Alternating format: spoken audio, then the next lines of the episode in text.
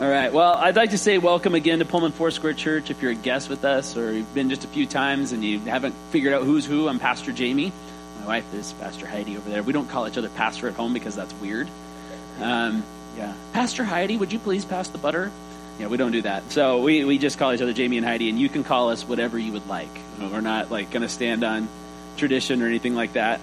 Uh, but we are very uh, honored to be the pastors here at this church uh, because God is doing something spectacular here and working in people's hearts and lives and transforming and shaping people in ways that, that just they floor us every time we hear about them. so we're just honored to be a part of that work and a part of this church. Uh, we finished up last week a series called The God I Wish You Knew, and uh, we're going to jump into a new series this week, which we are calling The Elephant in the Room. And uh, well, what, what it means is when we're starting a new series is that our sermon groups are open again. And so I just want to make you aware that we have groups that meet each week to discuss the sermon uh, throughout the week. They happen on Tuesdays, Wednesdays, and Thursdays. And I think there's a Friday group as well. And so there's more information on the back table on that. And you could uh, jump in one of those groups at any time. But it's a great way to get connected to our church. So I just wanted to let you know about those. Um, but, so today we're going to start our series, The Elephant in the Room. And I kind of let you know last week that it's about the book of Titus. And uh, really, we're going to be talking about politics from the book of Titus. And it is like, ugh. yeah, right? Have you ever experienced an elephant in the room? Anybody here ever experienced an elephant in the room? Like, okay, so here's a good example. Let's say you take out uh, your dream date. Now, for me, that'd be taking out my wife. Uh, but you got your dream date, and you go out to dinner, and you sit down to the meal, and you go through the first course because this is how fancy the meal is, right? You're both dressed up. You're Doug. You're wearing a tie, and he's like, so he's like, whoa, man, yeah, it got it got real serious just now. And so you're just up. You're you're, you're in this, and it's a super fancy restaurant, and you go through the first course, and of course, your your, your fancy date. She she picks a uh, or he if you're a, a female. Um, she picks a, a spinach salad and she eats her salad and you're, talking and you ask her this important question or you tell her a joke. Let's say you tell her a funny joke and she looks up at you and there is a giant piece of spinach on her tooth. Giant piece of spinach right there on her tooth. right? Elephant in the room right there, right? What do you do? Do you say something and like totally embarrass her? You wait for the, the, the waiter to come by. I almost called him an usher. You wait for the waiter to come by and you know take the plate, and before you say something, you're like you, you do the little hand motions, like, you know, or, or I like the really passive version. You know, the really passive version, it's like where you start like this, and then you kind of scratch your tooth, like just pretend that you've maybe got something, and it makes them think, you know, that's a good way. My preferred way is to just, my preferred way is just to face the elephant, right? I just like, uh, hey babe, you, you got a little something in your tooth, and she's like, oh, and then she takes care of it, and then you don't have to, to, to, to what? That's what she's like, yes, that's what I do. See, I try to tell the truth from up front. Um, that's really good. So, you know, that's my preferred way to do it, was to face the elephant, to face the elephant, to get right at, right, let's go right to it. So, the thing is, though, in the church, there are often elephants in the room, things that we can't talk about, things that everybody sees, that everybody knows, and nobody's willing to bring it up because it's really uncomfortable. In a church like this, one of the biggest elephants in the room is politics because we have people in this room all the way across the political spectrum, from some of the most extreme liberal people I've ever met. No, I'm kidding. You're not here. To some of the most crazy conservative people I've ever met. Those people are here. No, I'm kidding. Uh, we're all across the political spectrum. And, and then there are some people that put themselves on one side of the political spectrum, but then they're like, except for on this one issue, I believe God says this, and so I'm over here. And then there's people on this side that are like, except for on this one thing, I believe God says this, and so I'm over here. And we're like in this crazy mix where if people tried to define us as liberal or conservative, they would be stymied every time. I fit in that category. People are like, What are you? I don't know. And I'm like, I don't know. I'm, I'm like nothing. I'm just a person. And I love God, and I just want to serve God, and I want to vote the way God wants me to vote. We're not going to really talk about voting, however, today especially. We're going to talk about something slightly different in terms of politics. So, elephant in the room is politics. As I began to prepare for this series, though, and I and I began to talk to people, and I'm like, hey, I, I feel like God is like moving me to change my my plan for this fall because the God I wish you knew was going to go for a couple more weeks, and then I was going to do just a one week sermon on politics, and you know at the end of it I was going to tell you all how to vote. No, I'm kidding, I wasn't going to do that. I knew a pastor in, in Bellevue that did that. He and he because legally we can't tell you how to vote as a as a nonprofit. If I do that, we violate our nonprofit status and get tax problems. Blah. So what he did is he actually printed out who you should vote for for each issue, and then he had his ushers go and put it on the window of every car in the parking lot. That's just that's just crazy. Okay, it's just crazy. But you know, it makes things simple. I don't have to think, right? I just take it and go and, and vote. Anyway, so I'm not doing that. I don't, you know, I just don't have to think about anything. I just, okay, here's my list, and I'll just check, check, check. Yeah. Um, so as I was talking about this to people, um, the thing that I got back, here was my number one response from talking to people about the sermon series I was going to do. They said, be careful. Now, I got to tell you, that really rubs me the wrong way sometimes. I've got this prophetic bent inside of me that just like, that's like asking me not to push the red button, right? That's like, don't push the red button. Don't push the red button. I'm like, but wait, it's so big. I want to push it, right? It's so big and red. I've got to push this button. It's like this prophetic bent that wants to say, this is how God sees it, and so we got to deal with it like this. But then I have this pastoral heart in me that really just wants us all to get along, wants us all to love one another, wants us all just to love and worship Jesus and to grow up in Him. And so I've got this tension pulling inside of me that maybe even the pastor even wants to just avoid the subject altogether so that there is no division, so that there is no divide, there is no discomfort in our church. However, I think that preaching on politics and topics like or political topics is incredibly necessary if we're ever going to find a way to live under God's sovereignty in every area of our lives. Because much of what we consider political is actually spiritual. And much of what we consider spiritual has political implications. So if we are ever going to hope to live fully under God's sovereignty in our lives, in other words, we are going to live as children of God, with God as our Father, then we have to deal with political subjects. How many of you are like really uncomfortable with that idea? Anybody want to? Anybody? Anybody really like excited about that idea? Okay, good. Any of you didn't want to vote just now? You know, yeah. And how many of you don't want to vote later? All right. So Christians should always be challenging the scope of the moral concerns represented by their political parties. We should, eh, no matter who you vote for, no matter what, you know, if you, in your primaries, you said Republican or Democrat or Independent, whatever you said, we should always, always, always, as Christians, be challenging the moral scope of those political parties. We need to, to approach it with great conviction and with great courage. We need to come into it with great humility and with a great sense of understanding and listening to the voice of God in these things.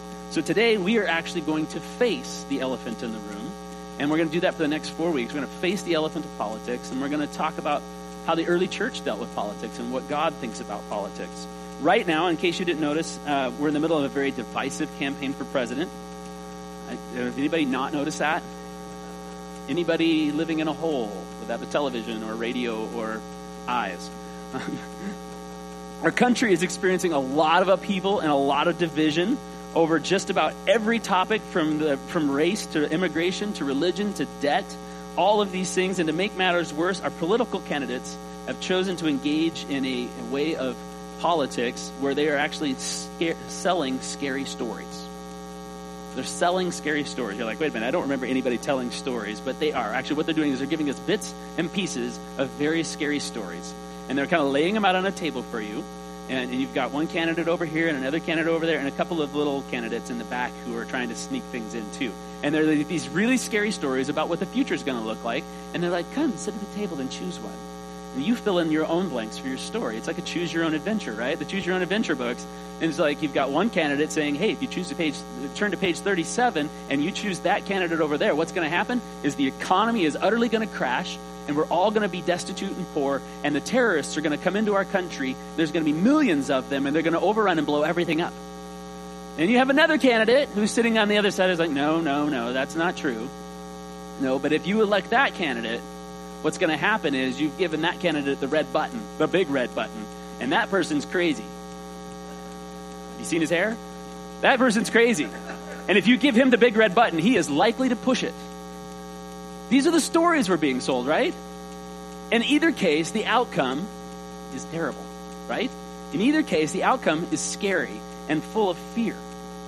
This is what our political systems are using today to drive us to the voting booths and to drive us to choose one candidate over another. Fortunately, or unfortunately, depending on how you look at it, every citizen in our country has been given the right, actually, I'm going to retract that statement, has been given the great privilege of voting.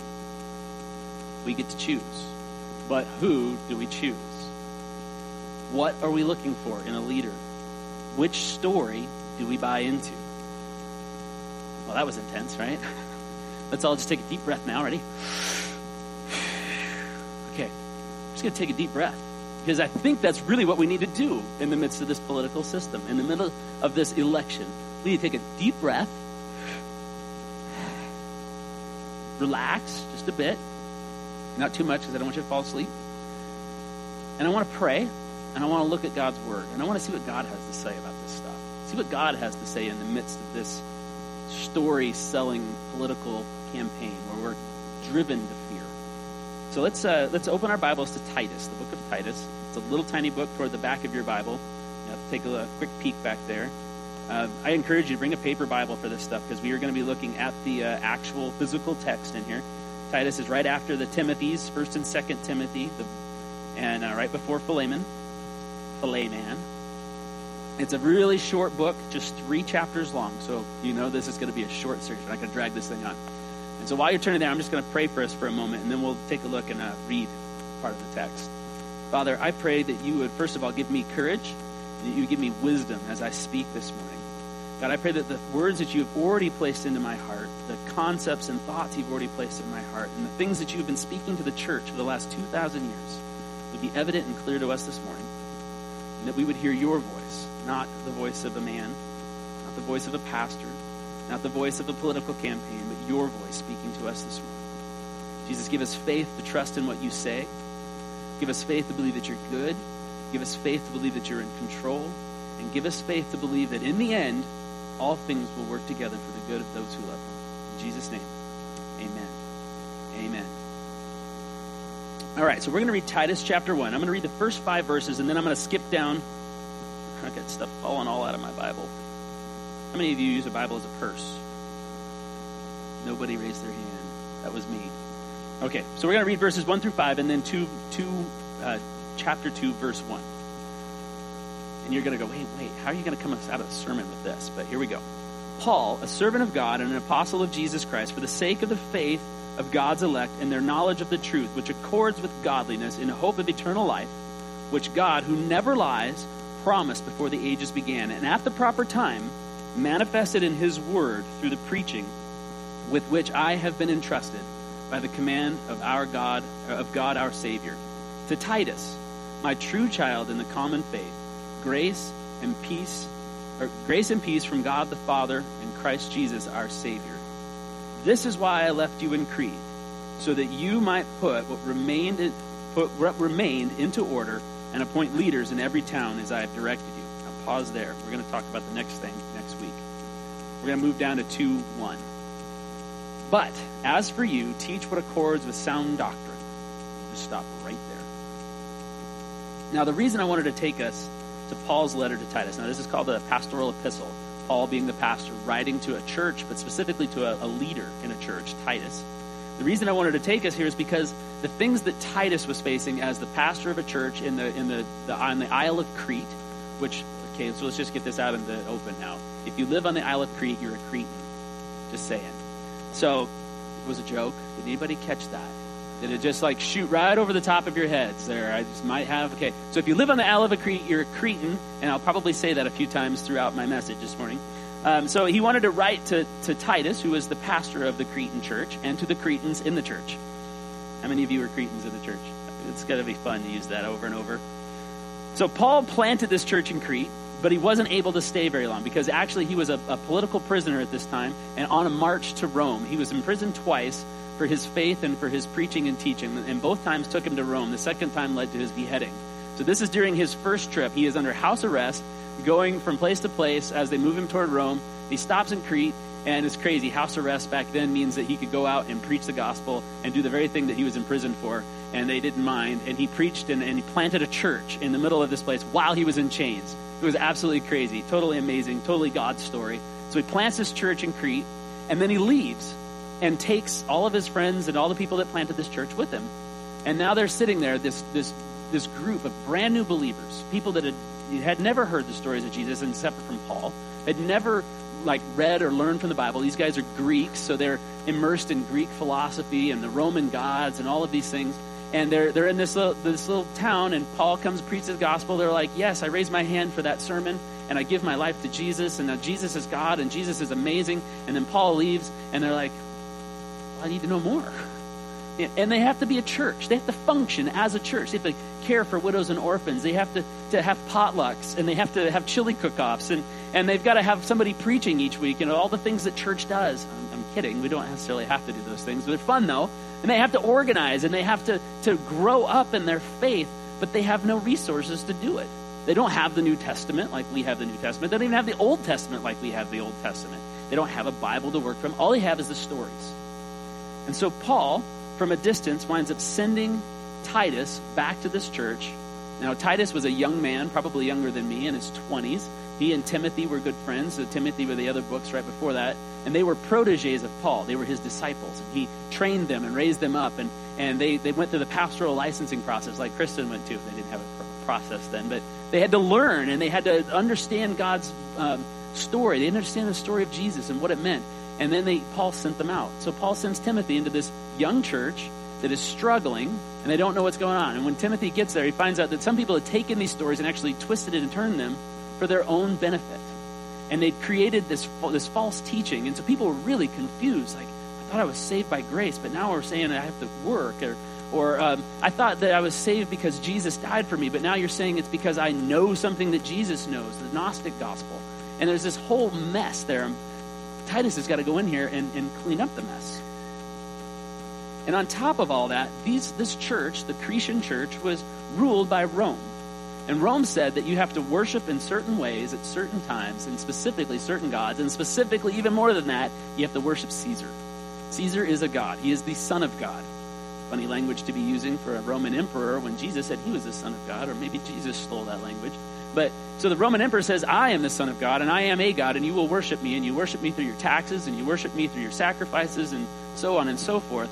It wasn't a culture that was specifically or very, very friendly to Christian belief. It was very unfriendly to Christian morality. It was very unchristian to Christian, uh, un, unfriendly to Christian worship. And so they experienced persecution. So they had two problems in the church. They had the problem of false teaching, a bunch of immature believers gathered together to be a church. And then the second one was that they were living in a political system that was not friendly to their beliefs. In fact, the believers in Crete faced persecution, they faced imprisonment, they faced the loss of their property and their money if they worshiped Jesus over worshiping Caesar. So, in a lot of ways, the Cretan church is very much like our church today. And it's, it's a similar world. The world is changing, folks. I don't know if you've noticed. We used to say we lived in a Christian country, but we can't say that anymore. Our culture has shifted away from Christian values and Christian beliefs. And we have two responses. We can be really angry about it, or we can actually go to God's Word and say, How then shall we live in the midst of a culture who is now putting up rules and regulations and, and putting forth authority that is counter to God's rule, that is counter to God's morality, that is counter to God's beliefs, and counter to God's or counter to God's ways? How do we do it?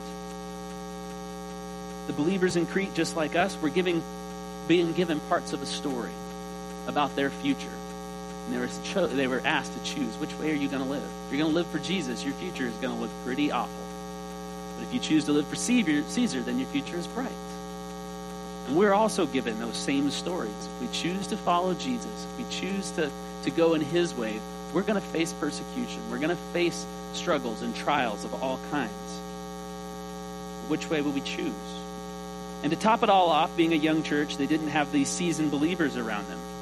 So Paul has to send Titus, and Titus has to come in and actually, you know, try to pastor these people through it. A young man pastoring brand new Christians. And after a while, Titus is just really struggling. I really identify with Titus to come into a church and say, hey, you're supposed to take and help these people. What Paul said in verse 2 1 is to grow them into maturity. you know, teach them all sound doctrine, teach them all the right things, help them to understand how we should live. And Titus is trying and he's trying and he's trying, but Paul hears it ain't working out. So he writes a letter to him. It's a super short but very dense letter, and it does many, many things. First of all, it gives legitimacy to Paul's leadership and to Titus as a pastor. It corrects some bad theology and it encourages the church. But above all, Paul wants to challenge the narrative that these people are listening to. He wants to challenge the stories that they're being sold, the, the, the narrative of Rome, the narrative of fear, that you're going to face imprisonment, that you're going to uh, face the loss of property or your family. And his letter goes on the attack right away. Here's the big idea. Here's the big idea that I want you to take this morning. And this is what Paul is bringing in these first few verses of, of Titus chapter 1. He says this Do not live in fear, but rather live in grace and peace that is given to you through your faith in Jesus. Let's look at how Paul does that. Verse 1 Paul, a servant of God and an apostle of Jesus Christ, for the sake of the faith of God's elect and their knowledge of the truth, which accords with godliness. I want you to underline that word faith. Paul is writing for the sake of the faith of God's elect.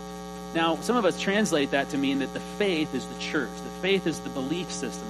Paul wants to correct the belief system of the people. But that's not what this says. It says it's for the faith of the elect, those who are chosen by God and following in his ways, those who have chosen Jesus. Paul wants to encourage their faith, their specific faith, the individual person's faith. You and me and everybody in between. He wants to encourage and lift us up in our faith. He goes on in verse 4 to call Titus his true child in the common faith, both giving Titus legitimacy but also underscoring his point. Paul isn't writing a letter to correct bad theology or, or uh, to, to say, how do you live in a culture that is not favorable to your religion? Right out of the gate, Paul is saying that the problem with the church in Crete, the problem with the church in America, is not Rome, it's not our political system, it's not our bad candidates or our good candidates. The problem with the church is a faith problem. Got a what? what? Oh, all the way in the back. There we go. Just one person, though. Yeah, because the rest of us are like, uh oh. Because that's where I'm at. I was like, uh oh. As I was reading this, I was like, uh oh. My problem isn't. My problem isn't I don't have a person to vote for. My problem isn't I have the right person to vote for. My problem isn't my system, my structures. My problem isn't my government. My problem is my faith. Paul goes right at it. It's your faith that he is writing for the sake of building up the faith. And he is sending somebody who has a common faith in order to deal with a problem of faith. For the sake of faith, what is faith? Faith is confidence that God is going to do what God says he's going to do, even when it's not clear how or when. Let me say that again and I'm going to say it again later, that faith is confidence that God is going to do what he says he is going to do, even when it's not clear how or when. The clearest explanation of faith was written by an unknown author in the book of Hebrews. The author of Hebrews was dealing with a very similar problem in, in the, the culture of the Hebrew church. And it was the political situation was uh, nearly identical because it was all ruled by Rome at that time. People were buying into a fear, a narrative of fear regarding their future due to what they saw around them. So Roman or Hebrews 11 and 12 is a famous pair of chapters where this idea of faith is best described. So let's jump over there real briefly and take a look at it. Hebrews 11, 1 and 2. And I'm going to be reading snippets and pieces of it because I want to I want you to I want to draw a line through it, I, pull a thread through. So the person who wrote this also, just like Paul, just jumps right in. He says this, Hebrews 11, 1. Now faith is assurance of things hoped for, the conviction of things not seen. Again, faith is that confidence, that assurance, that deep belief that what we hope for, the things that God says were going to happen, the things that we put our hope in, that the future is going to turn out right, that all things work together for the good of those who love Him, that those things are going to happen. It's a conviction, even though we can't see it, a belief that it's going to happen, even though we don't see it coming. Now, when he or she, or he or she uh, takes our attention back, back to the past, Instead of looking, looking at our situation now, it goes backwards. It says this, verse 2 For by, for by it, by faith, the people of old received their commendation. The people of old are specifically Abraham, Isaac, and Jacob. Uh, Abraham received a promise from God that his children would outnumber the stars and that they would be blessed and be a blessing to all nations. If you knew their stories, and if you do know their stories, you'll know that that's not at all what they experienced. Abraham was very old when he received this promise, and he received the promise of Isaac, which was just a deposit of that. He had one son in his old, old age. That was not a number of children that outnumbered the stars. And if you look at how he, his life worked out, in fact, if you look at how his sin even worked out, he was a liar and he self protected, you would see that he wasn't a blessing to all nations. In fact, frequently he was a burden to many nations. Isaac and Jacob had the same story. It wasn't until we get to Jacob until we see that Jacob had 12 kids, and then those 12 kids had kids. And at that point, they still weren't outnumbering the stars. They were just a small nation. And eventually, that small nation goes into slavery in Egypt. This is not a blessing. I mean, maybe it's a blessing to the Egyptians. Hey, free labor, right? That's, is that the kind of blessing God intended for us? And in the midst of that, they began to see that God was going to send a deliverer, a helper, somebody to rescue them from their, from their situation and their plight. And for thousands of years, this group of people, the Israelites, lived in hope of this promise. In fact, the writer of Hebrews begins to describe what, what's called the intertestamental period. There's about 400 years that takes place between the last Old Testament book and the first New Testament book. If you don't know your Bible, this is a really cool period. The Catholics have a couple of books in their version of the Bible that talk about it. They don't consider it necessarily scriptural level, um, but there's histories and there's stories about what happened. And here's what the author of Hebrews says about that, about them. Verse uh, 13. But all these died in faith, not having received the things promised, but having seen them and greeted them from afar, and having acknowledged that they were strangers and exiles on earth. Though they didn't receive the promise, they lived in faith knowing that God kept his promise. Now let's jump down to verse 35. The writer moves forward in time again. Okay, this is the intertestamental period. This is what, what I just said was about Abraham, Isaac, and Jacob. They lived in faith. Now, the intertestamental period, he says this Some were tortured, refusing to accept release, some so that they might rise again to a better life. Others suffered mocking and flogging and even chains and imprisonment. They were stoned. They were sawn in two. It's grisly, doesn't it? they were killed with a sword, and they went about with skins and she- of sheep and goats, destitute, afflicted, and mistreated. Because of their faith, they lost everything. These people were living in faith, not just for Abraham's promise, but for the promise of a promised Savior, a Messiah, someone to come and complete and fulfill the promise of Abraham. But not only did they not see the completion of that promise, they received death. Horrible death the author of Hebrews goes on in verse 38, and this is like one of the most awe inspiring, awe filled statements, I think, in all of Scripture. This is what the author of Hebrews says of those people were looking forward to a promise being fulfilled but did not see it and died in faith. He says, Of whom the world is not worthy. The person writing this was looking backward on people of faith, people who lived in the past and he was inspired to awe. What inspired his awe? Was it their deaths? No. Well, look at the next verse, 39. All of these, though commended through their faith, did not receive what was promised. It was not the fulfillment of the promise that inspired awe, it was their faith. Their faith, their confidence that God was going to do what he said he was going to do, even when they couldn't see it coming true, even when they couldn't see the end of it. It was their faith.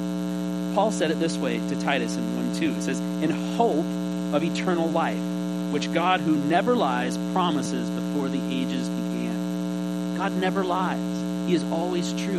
And when He makes a promise, He's going to keep it. And the author of Hebrews is saying, Look at all of these people that we've had in the past all the Old Testament fathers, all the people who lived after them, the people that were in bondage in Egypt, the people who suffered exile, the people who lived in the intertestamental period, who were being sawn in two and broken apart, and everything was taken away when the world was its worst and when the political situation was against them utterly.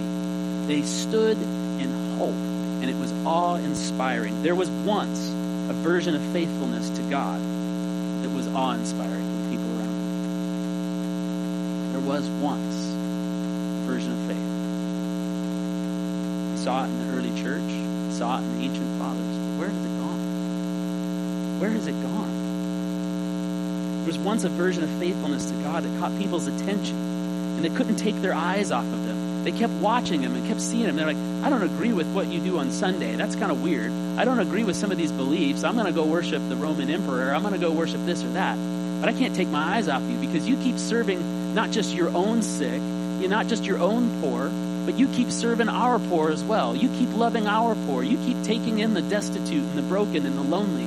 You keep bringing them into the fold. I can't take my eyes off of that. It's fascinating and it's awe inspiring. And over time, the people grew and grew and grew. The church grew and grew and grew. And this people of faith was made of men and women and children and slaves and slave owners and rich people and poor people, people of different races and colors and creeds, people from inside groups, people from outside on the margins. And it's why we're here today, because those people lived faithfully in the hope of what God was going to do in them and through them. And it was awe inspiring. Believers of the past, they were looking forward to the promise being fulfilled without seeing it, without knowing how it was going to work out, and they were faithful. But we stand on the other side of the fulfillment of that promise, on the other side of the cross, where Jesus died for us. And we look backward, and then we look up at our system, we look at our candidates, and we're fearful.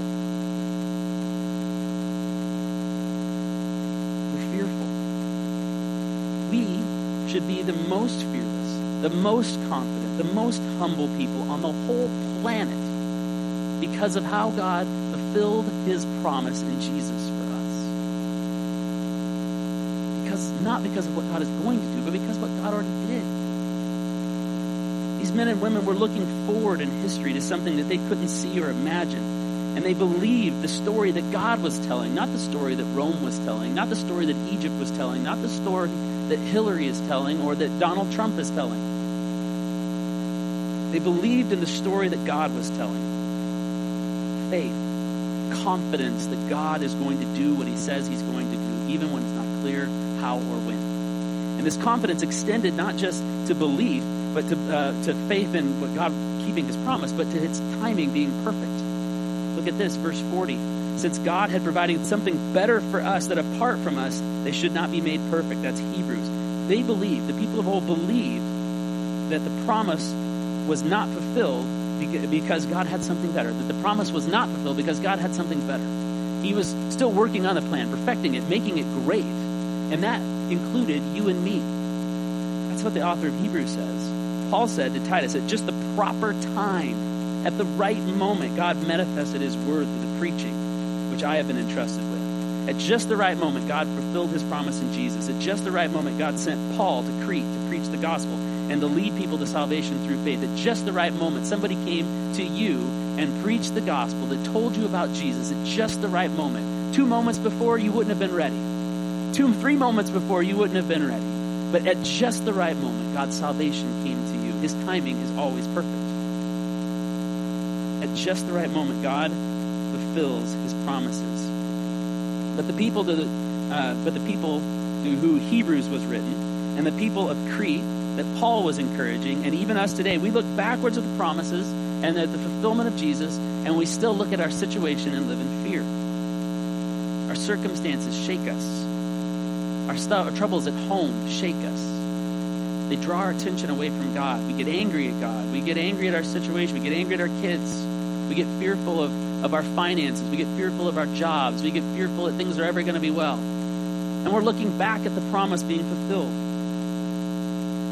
Now, our world would take something like that and say, you know what? You should be ashamed of yourselves. You should be ashamed of yourselves for being shaken when you have such firm foundation to stand on. You should be ashamed. Know, there's this great cloud of witnesses, right? That's what Hebrews calls them. These people of faith who died without seeing the promise fulfilled. You've got them to look at, and yet you are fearful and a fraidy cat, and you're sticking your head in a hole. But Paul and the author of Hebrews both take us in a completely different direction. A completely different direction. Rather than buying into the narrative of our world that says we should live in fear, or the narrative of our world that says we should wallow in our shame for living in fear, they take us and they say we should not look at our, our circumstances with fear, but we should look at them with faith and allow God to keep his promises. The God who never lies. And into the future, a living hope of eternal life, which God who never lies promised us before the ages began. How do we look to the future hoping in this second resurrection? How do we look to the future hoping for heaven? How do we live that now? Let's look at Hebrews again, chapter 12, verses 1 and 2. Therefore, since we are surrounded by so great a cloud of witnesses, let us hide, whine, complain, hoard our resources just in case, put our Bibles in a drawer, build a bomb shelter, purchase ammunition, blame the cops, blame the president, blame the teachers, blame our parents, blame the candidates, demand our rights. build a wall, tax the rich, play it safe, find somebody to sue, take back our country, make it great again, pray that Jesus returns so that we don't have to suffer. Did I miss anyone? I stole that straight from Andy Stanley, who I'll talk about in a minute. That's how he said recently about this passage. Can you imagine how we sound to the great cloud of witnesses? Can you imagine how we sound to them? Okay, forget them for a second. Can you imagine how we sound to the Christians in Syria? Or the Christians who are no longer in Syria, but who are living in camps that are being torn down all over the world because they've been driven out of Syria by because of their faith, and they're now considered terrorists. Christian Syrians now considered terrorists, driven out of their own country. Can you imagine how we sound to them? Or how about the Christians in Iraq, or Afghanistan, or Russia, where they are actively being persecuted for their faith? Can you imagine how we sound? right now. So, how do we live in hope right now? Therefore, since we are surrounded by so great a cloud of witnesses, because of the example of others and the fulfillment of God's promises, let us also lay aside every weight and sin which clings so closely, and let us run with endurance the race that is set before us. I absolutely love and hate this illustration because running to me is a lot like oysters. I've tried them both and I'm not sold, okay? Heidi has tried tricking me into both of these things. Okay, with the oysters, she nearly threw up, and then but she held it down until I got one down, and she's like, "Whoa!" and I'm like, Whoa, you know, and we're like, and, and she's still trying with running. Okay, she's she's like, "It's great." I'm like, I don't know. I'm like Woody Allen. I with oysters, I kind of want my food dead, not sick, not wounded, but I want it dead. Um, and running feels to me like it might make me food for something else. I might actually die if I run. So I'm not a real big fan of running. So I actually would say I don't know a whole lot about running. But what I do know about running is this it's a whole lot more difficult when you're carrying something heavy. We need to take off some weight, ladies and gentlemen, is what Paul says, or uh, the author of Hebrews says. Take off some weight. The weight of the world that is on our shoulders, the weight of our sin, the weight of our cares and concerns. We need to take and give them to Jesus so that we can run with endurance or perseverance. Hebrews teaches us that the life of a Christian in this world, it's not a sprint toward death. Some Christians in, in, the, in this time frame, they were like, hey, martyrdom, martyrdom is really awesome. Martyrs get a special place in heaven. They sit right next to Jesus. I have an idea. Let's fling ourselves into the Colosseum and see how many lions can kill us. This is exciting and fun. We'll all be martyrs. But the author of Hebrews is saying, no, no, no, no. That's not, that's not the point. The point isn't to race toward martyrdom. It's to live a life for Christ that runs with endurance. It's running a cross country race through the woods. There's going to be hills, there's going to be dark forests filled with flying monkeys, but we we are not to focus on these things. Don't look at the flying monkeys. Don't look at the apple trees throwing their apples at you. Keep on the yellow brick road. Keep following the faith. Keep growing. Keep moving toward Jesus until the end, until God fulfills his promises in you and through you, until you've come to the end of your life. Run the race with no hindrances, and with perseverance. The author of Hebrews is saying to us, we overcome anxiety and fear through perseverance. When the world is coming apart around us, we're throwing off hindrances. We're throwing off sin that entangles us around our feet. Instead of blaming and being critical, instead of worrying about who's in charge of our country or which which uh, people are going to get elected to the Supreme Court, instead of worrying about any of these things, look in the mirror at yourself and ask this question What is holding you back from living fearlessly in me? Not in me, in Jesus. What are you holding on to that is not Jesus? Why does your life why does your life not inspire awe faith in other people? How, how can it? The reality is the darker the night, brighter the light shines. My district supervisor said that. The more uncertain things get, the more the certainty of the faith shines brighter. It becomes more attractive. People can't take their eyes off of it. Thirdly, Hebrews teaches us to fix our eyes on Jesus. We run the race with our eyes fixed on the finish line, not on our moments. Fixing our eyes on Jesus, looking to Jesus, the founder and the perfecter of our faith. Whenever I try running, my strategy is to try to take my mind off the running. Right? I try to think about anything. I'm like, that's that's okay. I got to get some good music. I got to get the loudest music I can, and so I don't feel it. Or maybe if I can get a book and read a book. That's really difficult though when you're running up and down. You know, that's really tough. Look out the window because I'm on a treadmill. I'll think about anything. I'll like think about my sermon. I'll think about my family. I'll think about my wife. My wife doesn't even distract me when I'm running. It's just oh, I just got to think about something. I try to think about anything but the running. But the author of Hebrews says, don't be distracted by all of those things. Just run. Keep your eye on the prize. Keep your eye on the finish line. Remember, heaven is ahead of you. Remember that your redemption is happening here and now, that the cross has paid all of that debt. And you were moving towards something glorious. Keep running with your eyes on the prize. Now, Pastor Andy Stanley, again, uh, he's a pastor in Atlanta. In this, I took this from his sermon as well. Rob Crossler shared this with me, and I was so convicted by it, I had to share it with you. He was recently speaking on the subject of politics, uh, and he said said this, and I'm just going to say it as though I'm saying it to you, but no, these aren't my original words, but I believe this is actually God's words. People over 40, look at me. Many of you have grown weary. You've lost heart. The reason is that you have fixed your eyes on a political system. You are holding on to a past that you feel God blessed, and you see a future that seems devoid of God. You are growing weary and you need to knock it off. And I'll tell you why. Because you're scaring the children. Friends, if, if you're living in fear of the outcome of this election, you have a faith problem.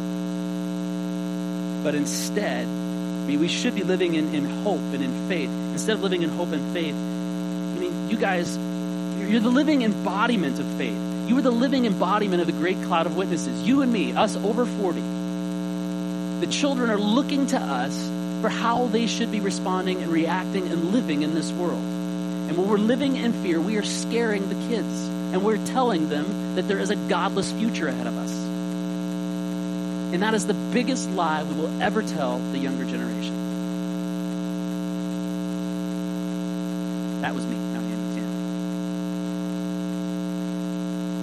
Faith. Keep your eyes on Jesus. With me, yeah, that's him.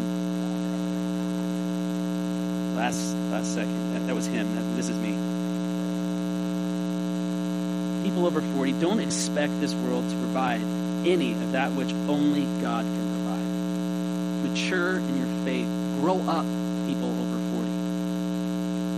You have a faith problem. You are scared of this election.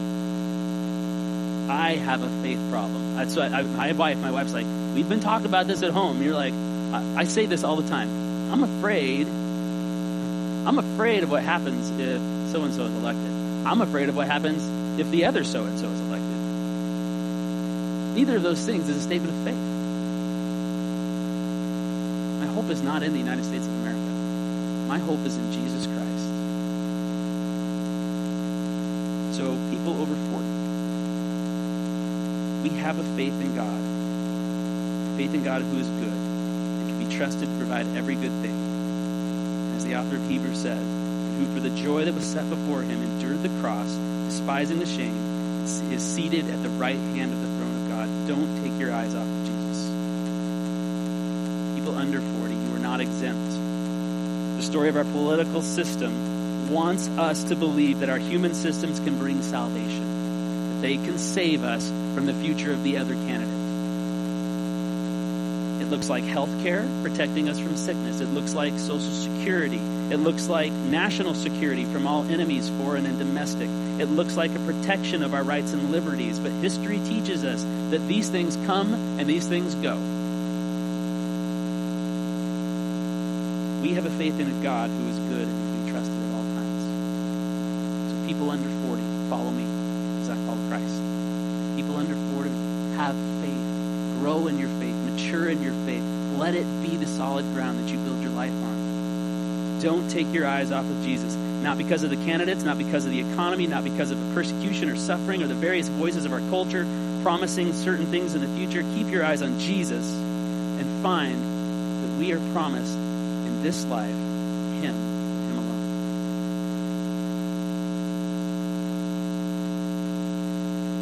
Find what we are given here and now. Titus again. First Titus 1 4. We're almost done. Paul says this to Titus, my true child in the common faith. Here's what Paul says we receive in Jesus in the here and now grace and peace from God the Father Jesus Christ our Savior. Grace and peace. This is what we are given in Jesus for the here and now. Grace and peace. Grace, it's this daily sense of an undeserved, unearned favor from God. This daily walking sense that you have peace with God, a reconciled relationship with God. That's what was given to you in Christ Jesus. You have it now. You don't have to wait for heaven for it. You don't have to wait till the, the right president is elected. You have it now. Grace and peace. Peace is inner stability in the face of outward instability. When everything around you is shaking and rocking and coming apart, inside, you're solid.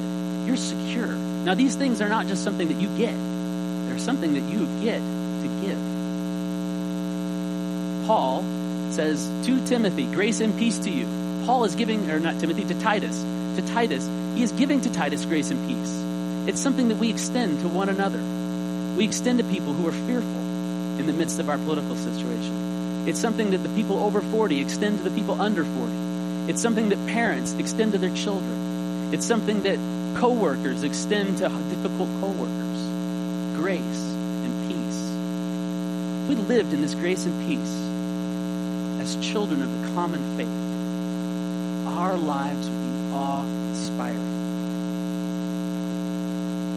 When the world around us is shaking, when the world around us is trembling in fear, when the world around us is buying ammunition or buying up gold and getting rid of dollars, when the world around us is looking for Social Security to fix the future or Obamacare or whatever, faith says God is in control and I live in grace now and I live in peace now and I extend grace and peace to others. Our response to the world around us is not to be fearful, but to experience grace. Everything is a gift that we cannot earn. And we receive and experience peace, inner stability in the midst of an unstable situation. Back to Hebrews. Let us run with perseverance. You don't back down. You don't check out. You don't give up. You don't live in fear. And you run the race that is set before us. Not for the race that was written to the people in Hebrews, not for the people in Afghanistan or Pakistan, but the people right here, right now. The race that is for you, Ivan. The race that is for you, Kathy. The race that is for you, Derek. The race that is for you, Doug.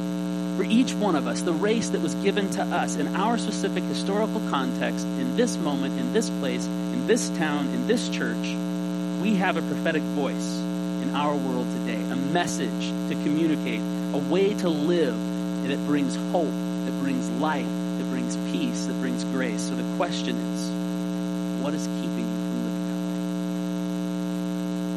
way? Throw off the hindrances. Throw off the hindrances. While you're throwing off the hindrances, here's the key. Keep your eyes fixed on Jesus. We fix our eyes on the wrong things safety, security, hope of political figure, a system, a flag. We fix our eyes on those things, we will not be able to run with endurance. Because then we know the monkeys are coming after us. We will not be able to run with endurance the race that is set before us. We will fail to live out our responsibility to be a light now, to be a people of God that live faith in such a way that it inspires awe in the high school, that it inspires awe in the middle school, that it inspires awe at the university, that it inspires awe at the, at, at the local workplaces. We will fail if we take our eyes off of Jesus. So, my question for you